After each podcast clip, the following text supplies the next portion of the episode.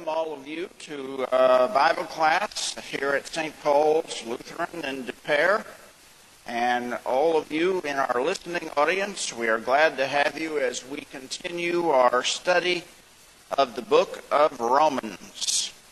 And so today we're going to pick up at Romans chapter 3, verse 21. Romans 3, 21.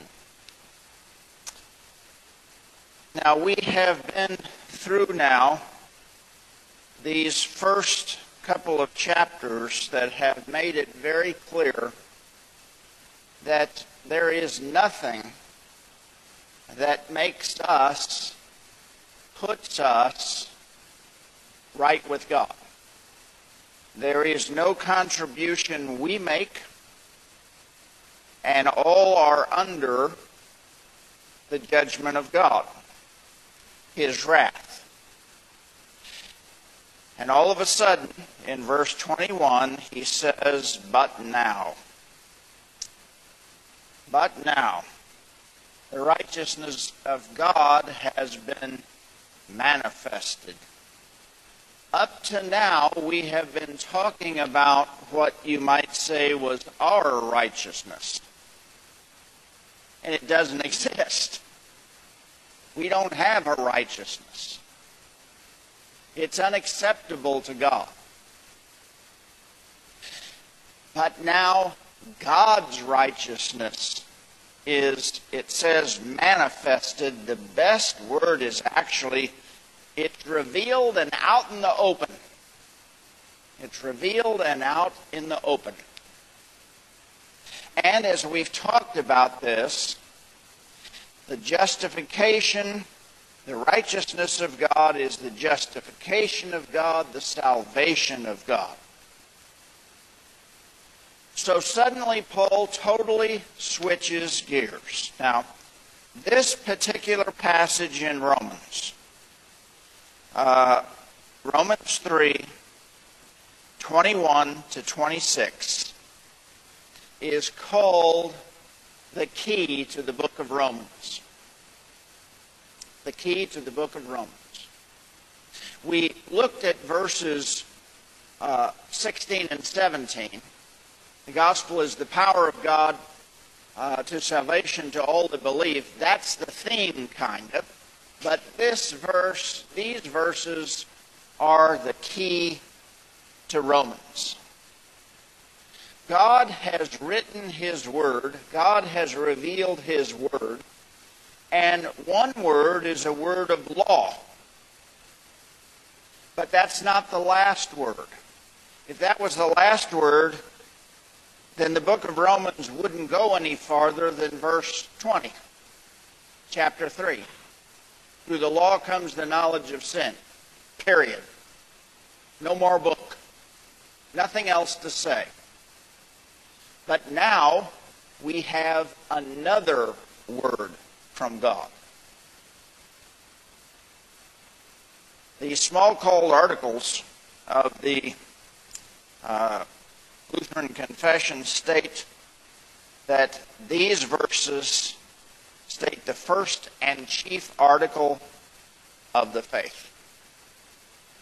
Justification by faith is the article on which the church stands or falls. Stands or falls. If we lose the article of justification by faith, we are left with nothing but law. We are left with no hope. So, this is what the church is built on. Now it says, but now now is used by Paul in several passages, but listen to this one from 2 Corinthians 6 2. Behold, now is the favorable time. Behold, now is the day of salvation. So that applies here. Now. Now it's time. Now it's time. So, it says, But now the righteousness of God has been revealed, is out in the open, apart from the law. apart from keeping the law. And this phrase ties in with um, verse 20 For by works of the law no human being will be justified. So, this verse picks it up. Since you can't be justified by the works of the law, this is a righteousness that is apart from the works of the law. It doesn't have anything to do with the law, although the law and the prophets bear witness to it. Now, we've talked about this word law. Apart from the law certainly means apart from keeping the commandments, the moral law of Moses. But that it's been revealed through the law and the prophets, that we're back to the Torah. Remember, we talked about it. The Torah is both law and gospel. So, what he's saying is the whole Old Testament bears witness to this righteousness of God. That would be very important for the Jewish audience. Because what he's saying is this is not new. It's always been around. And I know it's very easy for us to conclude that if you're in the Old Testament, you're saved by keeping the law, and if you're in the New Testament, you're saved by Jesus Christ. Wrong, wrong, wrong. The people in the Old Testament were saved by their faith in the promises of God that he would send the Savior, and in the New Testament, the Savior came. And so there is no salvation by works, never has been, does not exist. It was created by human beings distorting what God said.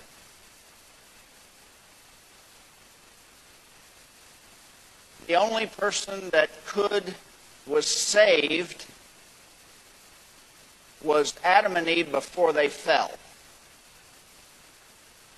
But once they fell, that was it. Nobody. And God never intended for them to save themselves. They would have to be saved by Him which is why, as soon as they fell, he gave the first gospel promise. Genesis 3:15. So immediately God gives a gospel promise because he does not nobody's going to be saved by works. Okay? Nobody. And so the law and the prophets in the Old Testament have borne witness to the fact that it's the righteousness of God, the justification of God, the salvation of God that counts. The only way. The righteousness of God through faith in Jesus Christ for all who believe through faith in Jesus Christ. Faith justifies solely. Now, let's talk about faith. Faith is not a work that saves you. Faith is not a work that saves you. Faith is what God works in your heart to believe His righteousness, to believe His promises. He allows it to, He allows you to call it my faith, but He worked it. Faith is not a work that causes or affects your salvation as a work. It is the apprehension and comprehension of the promises of God worked by God. Faith we refer to as a receiving means. Now, a means is something that makes something happen. This is a receiving means. We receive faith, we receive the promises, but it's not a work that we generate. When, when we say, believe in the Lord Jesus Christ and you shall be saved, it doesn't mean that you're capable of doing that. It means that God will work it.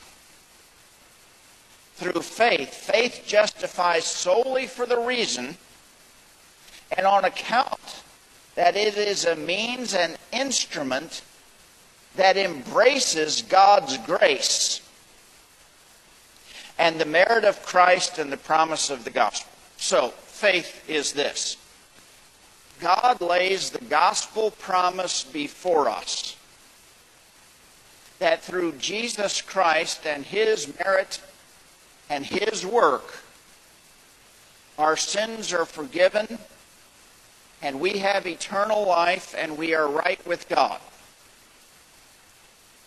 That message is, remember our theme verse? The power of God for salvation to everyone who believes. In other words, when these gospel promises are laid before people, they will work faith. They will bring about faith in the promise of God, in the promises of God.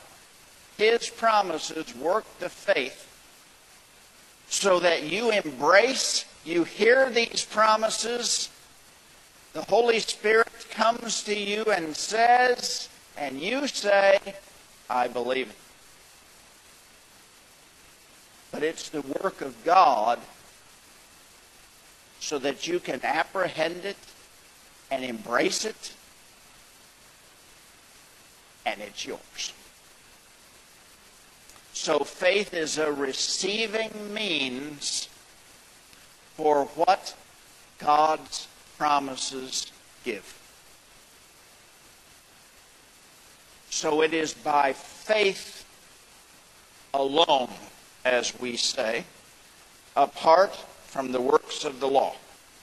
Um, it's a very important concept that Christ and the Word of Christ and the promises of Christ are actually what works the faith. Uh, at the seminary, when you're first learning to preach, they beat it into your head. You don't have to say every week, believe on the Lord Jesus Christ. Because the object of faith is more important than the faith. In other words, you can preach a whole sermon about Jesus Christ and all he's done for you and say amen. Your last line doesn't have to be now believe it. Because by proclaiming the very promises of God to the people people will come to faith in Jesus Christ. So the object of faith, Jesus Christ, is more important than the faith itself because it is that object that works the faith. And we begin to see just how we contribute absolutely nothing. Nothing we sit there like dumb sinners and listen and say, Oh, I believe that because God did it to you. We do nothing. We do nothing. We do nothing. All right, so this faith is a gift of God as well as the fact that uh, the promises of God, the gospel is proclaimed, and we receive this, his gifts, embrace them by the faith he works in us. Okay? Now, the verse goes on. For there is no distinction, for all have sinned and fall short of the glory of God. There is no partiality with God. Paul has made the case throughout the first two and a half chapters that there is absolutely no distinction, none, between the Jew, the circumcised Jew, and the uncircumcised Gentile because both are sinners. That's what this is saying. All have sinned, and the word is actually lack the glory of God. Don't have it because of the sin. Don't have it. In other words, we lack the wisdom and knowledge of God which is acknowledges and glorifies him. Okay? We lack what we need. Okay? To know and glorify God. And no one has it. We're back to that recurring theme. Jew or Gentile, nobody has it. Nobody. Now,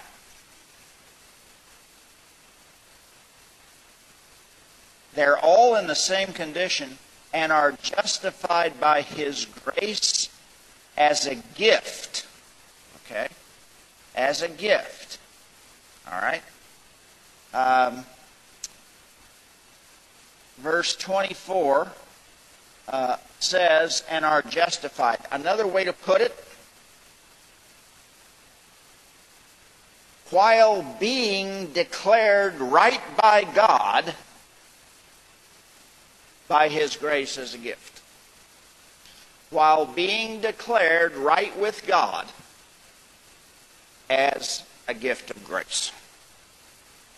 Uh, would be another way to put it. Now, grace means gratis, undeserved, without reason, and without cause. Why would God do this to a bunch of sinners like this? Can you think of any good reason? No. Well, he loved us. But the bottom line is we didn't make any we didn't do anything to make him feel kindly toward us. It is without understanding that suddenly he would just say, I'm going to save you. God was not obligated to do this. He didn't have to do it. When we were all caught up in sin and the world was a mess, He destroyed it at the time of Noah. Things were not, God was not obligated to do anything else. But he did. He did. He would do it. In other words, he, okay, we are declared right with God by his grace as a gift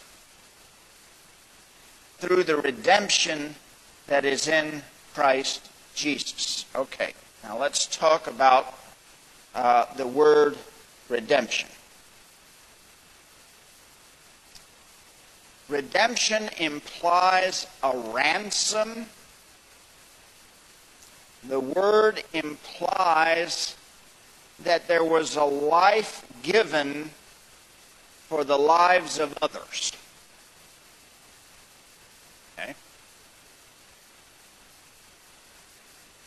Um, the old story uh, about buying things back.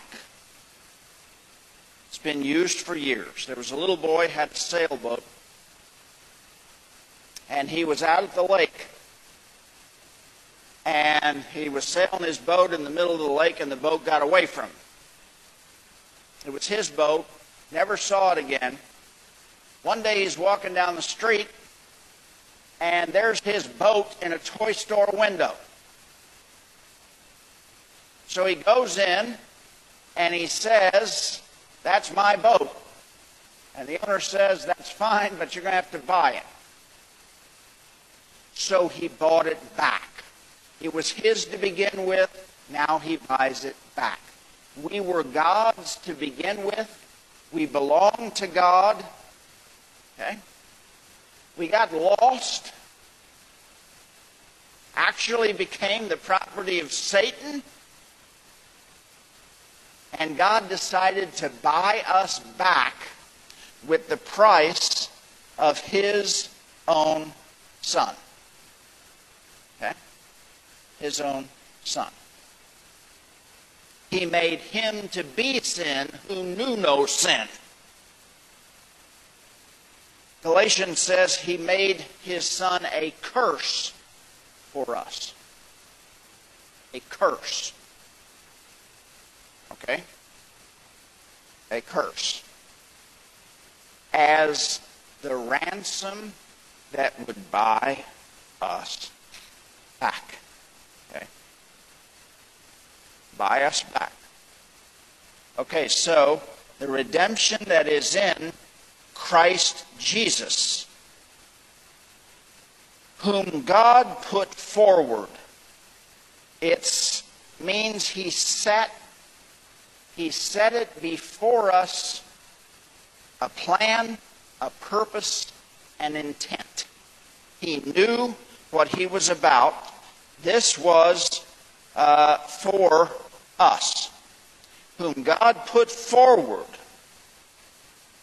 as a propitiation by his blood.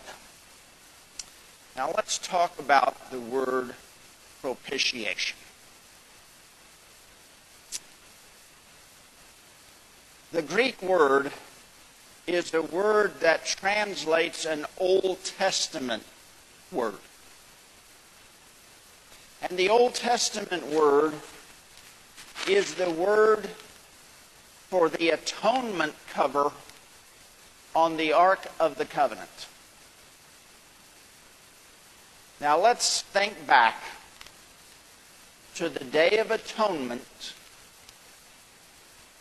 The Day of Atonement in the Old Testament, Leviticus 16.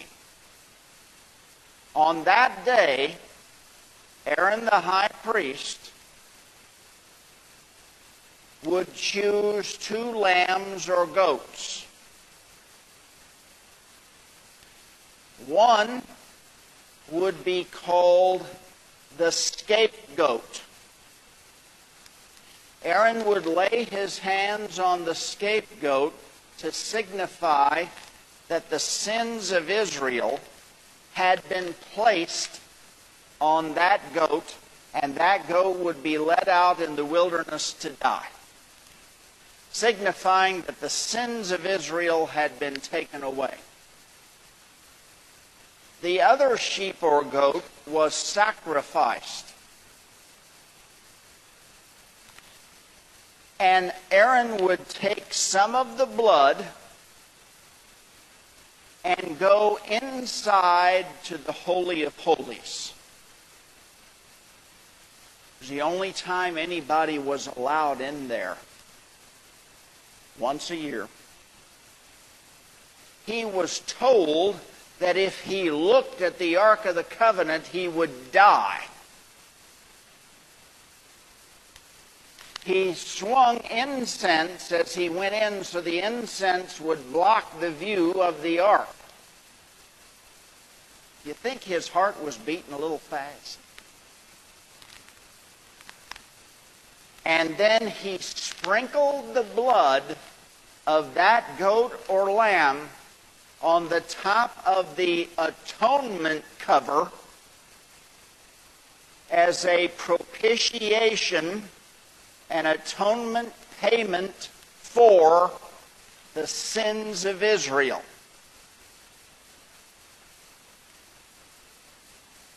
That's what's behind the word propitiation. It's all the way back to the Old Testament.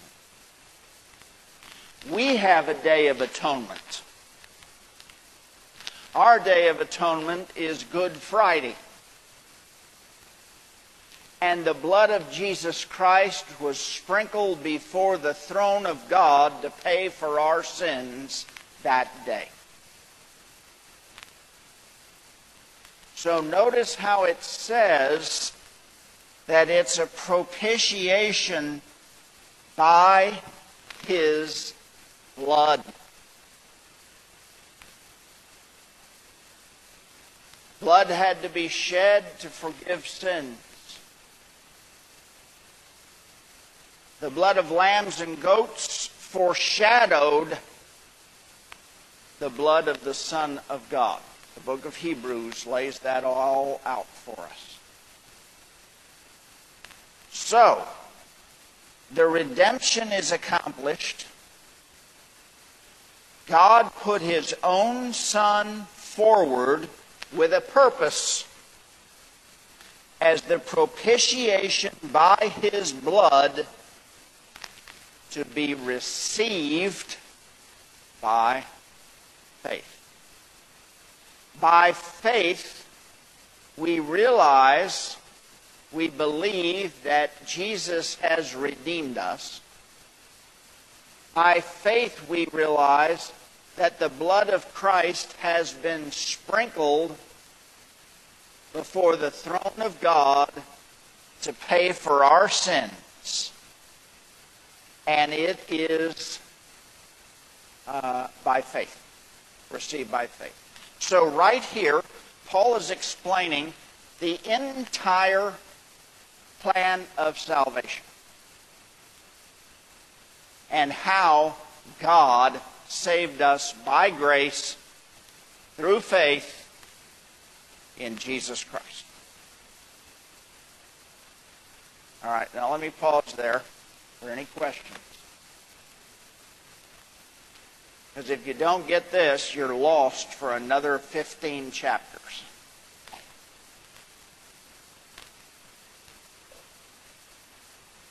Yes, Mark. Yes.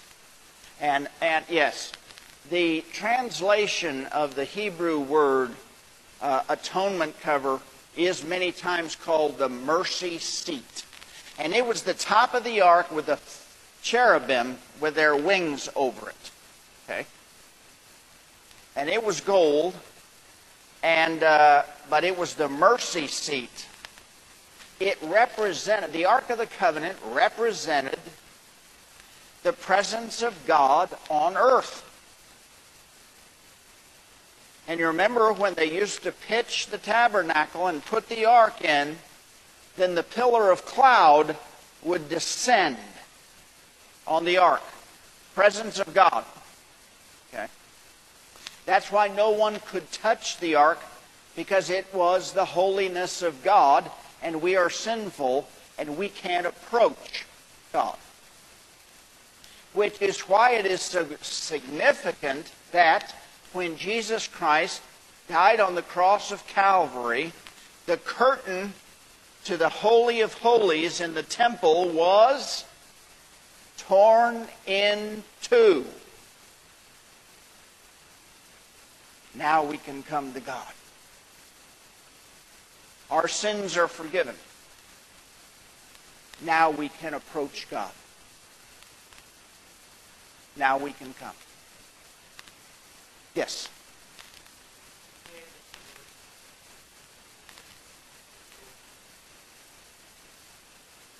Yes, propitiation. The question is could propitiation mean making the payment for? Yes. Okay.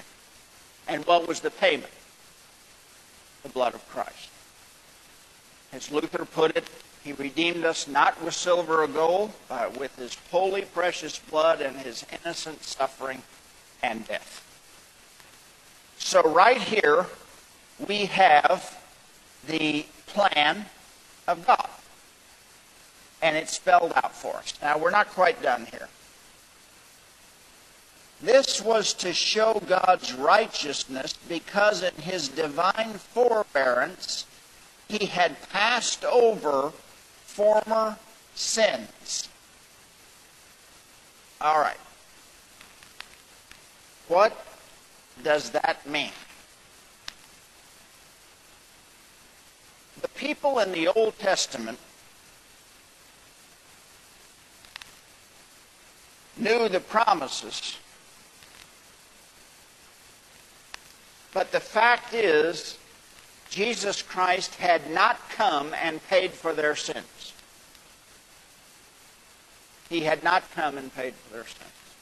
And all the sacrificial system in the Old Testament simply pointed to Christ that he would do this.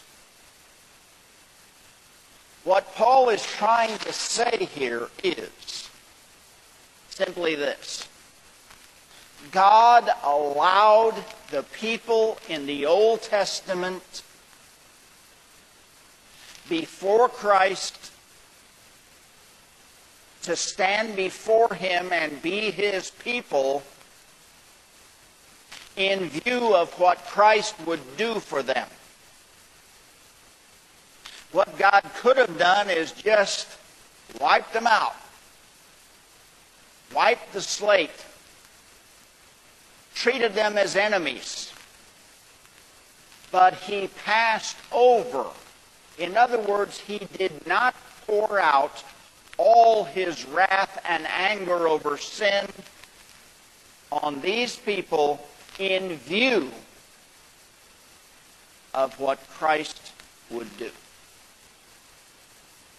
Yes, Ruth.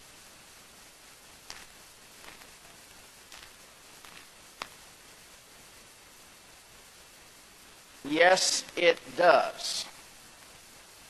Uh, the question is, does the Passover, is this, what is this pointing us to? The, what we're talking about here, the entire thing could be subs, could be summed up in the words substitutionary atonement. Christ was our substitute and paid the price for us. The concept of the substitutionary atonement goes all the way back to Passover. Now, let me read you. This is from Exodus chapter 13, verse 15. And I want you to listen for I want you to listen for a substitutionary atonement. For when Pharaoh stubbornly refused to let us go, the Lord killed all the firstborn in the land of Egypt, both the firstborn of man and the firstborn of animals Therefore, I sacrifice to the Lord all the males that first open the womb, but all the firstborn of my sons I redeem. If you look at that, what it's saying is to save the sons of Israel, the firstborn sons of Israel, God killed the firstborn sons of Egypt. A substitution to save. Okay? So, this concept of substitutionary atonement goes all the way back. it's throughout the Bible. Okay? All the way back into Genesis. Remember when the, the, the, the boys went to Egypt and he wanted to, uh, uh, Joseph was going to keep Benjamin. And uh, Joseph, uh, and, the, and the son said, You're going to kill our father. He's the youngest. Somebody offered to stay instead of Benjamin in his place to be his substitute. Judah. And what tribe was Jesus from? Judah. He was already foreshadowing that Judah would be a substitute. So this concept is throughout. Okay? And so Passover, okay, we can kind of relate all this. I mean, we, we don't want to push it too far, but he did not pour out his wrath and punishment on the people before Jesus Christ who believed in him because of what Christ was going to do for them. Okay? What Christ was going to do for them. All right. It was to show his righteousness at the present time so that he might be just and the justifier of the one who has faith in Jesus Christ. All right. What's being talked about here is simply the judge is righteous, he is righteous, and he declares people righteous through faith. Okay? Not through works. God is showing his righteousness, his salvation, his justification in Jesus Christ. In Jesus Christ. Therefore, in God's plan, he does not punish people who believe in him based on what Jesus Christ did for them. He does not pour out all his wrath and punishment for sin. Okay. Now, then what becomes of our boasting? It is excluded. Sometimes Greek words sound even better than English words. The word for excluded is ex, ex, That sounds better than excluded. Ex, They are excluded. No boasting based on works. No human being can boast. By what kind of law? By a law of works? No, but by the law of faith. Faith stops all boasting. Faith stops all boasting. Works doesn't stop boasting. We like to boast about our works. We like to boast about the good things we do. But faith allows no boasting. Because we didn't do anything. We didn't do anything to boast about. God has done it. God is the one who brought all this about in his Son, Jesus Christ. God is the one that worked the faith in our hearts. All boasting is excluded because all of this is based on faith, not works. Now, I know it says a law of faith. Don't let that get you all hung up. Uh, the faith, they're simply talking about, he's simply talking about two diametrically opposed things. One is law, okay? One is works, one is faith. Okay? So the law of faith stops all boasting. For we hold that one is justified by faith apart from works of law. See that? Pencil right in your Bible, Lutheran. This is Lutheran. Okay? There is no more Lutheran passage in the New Testament. Okay? It's absolutely clear. It not only states the positive, we're justified by faith, it states the negative apart from the works of the law. They are excluded. The works of the law are excluded. We always teach if if any works get into the article of justification, we don't have any comfort. If anything depends on you, you don't have any comfort. When it all depends on God, we have perfect comfort. Because He's the one that has worked it perfectly. If anything depends on us, we are sinful. So, the positive, we're justified, we are declared right with God by faith apart from the works of the law. Or is God the God of Jews only? Is he not the God of Gentiles also? Yes, of Gentiles also. Since God is one, that goes all the way back to the Old Testament, all the way back to Deuteronomy 6.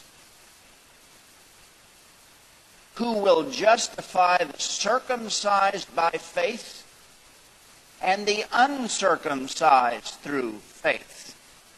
Okay? So,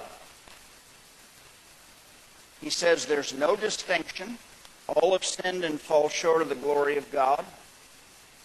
And there's no distinction, circumcised or uncircumcised, among all those that believe.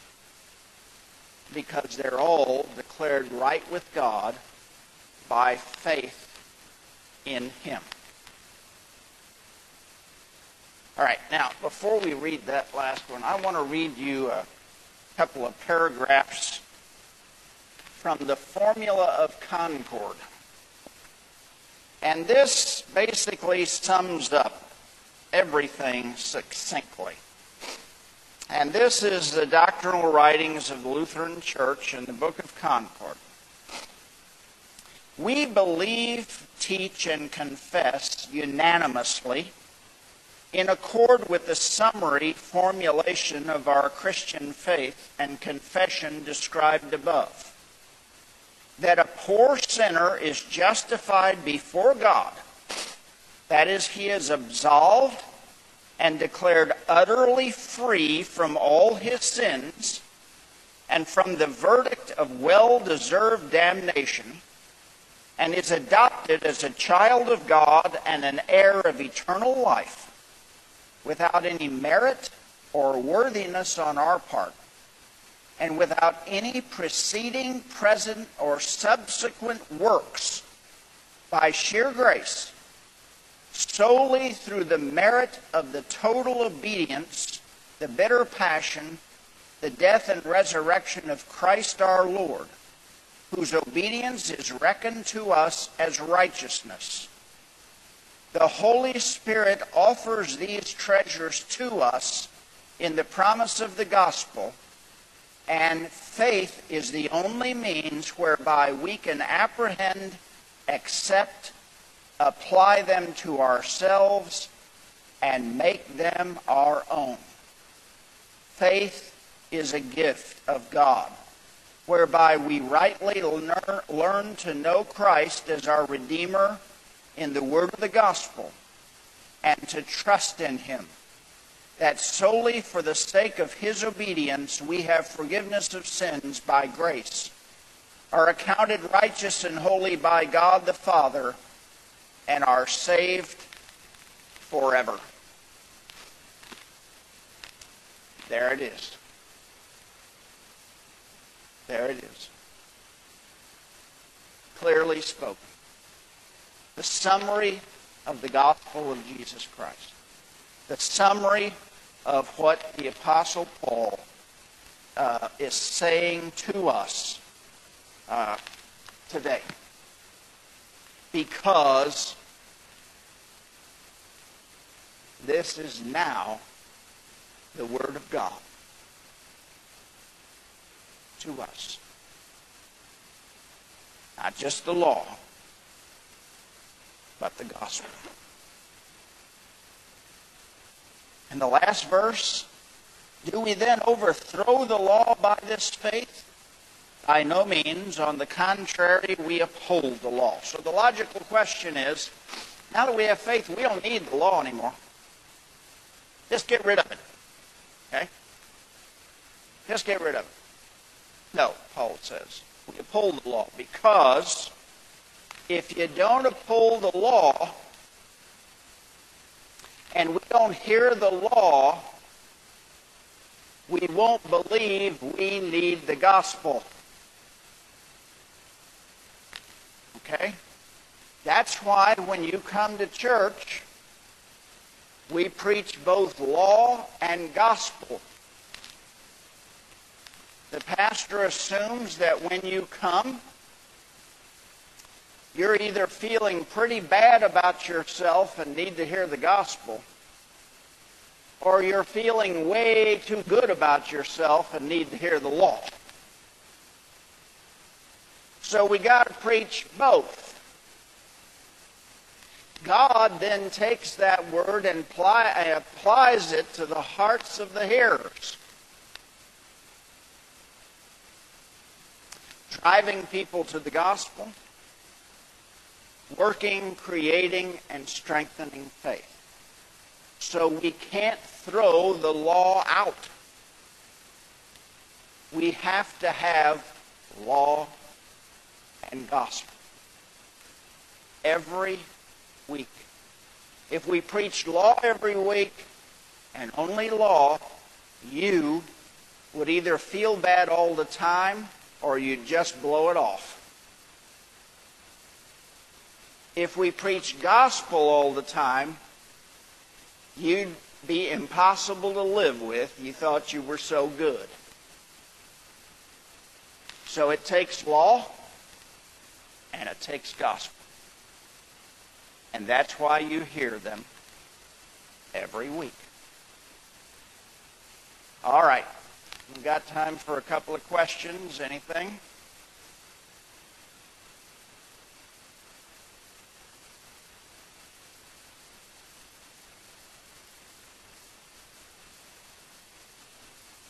Nothing?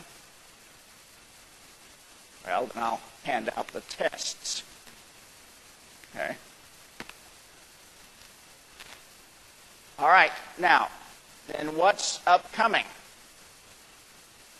There's a big question now for the Jewish Christians. And uh, the question goes like this You mean uh, Abraham had no advantage? You mean Abraham was saved by faith? And so Paul logically deals with that. And the entire fourth chapter of Romans is on Abraham. Okay? Which will seek to resolve any issues that anybody has with their Jewish heritage and whether they are saved by faith. Is this just for us, Does it mean Abraham was just out in the dark and didn't know it? How do we reconcile all this? Chapter 4 will seek to do that next week. And so we will continue then. May the grace of our Lord Jesus Christ and the love of God and the fellowship of the Holy Spirit be with you all. Amen. Have a good week.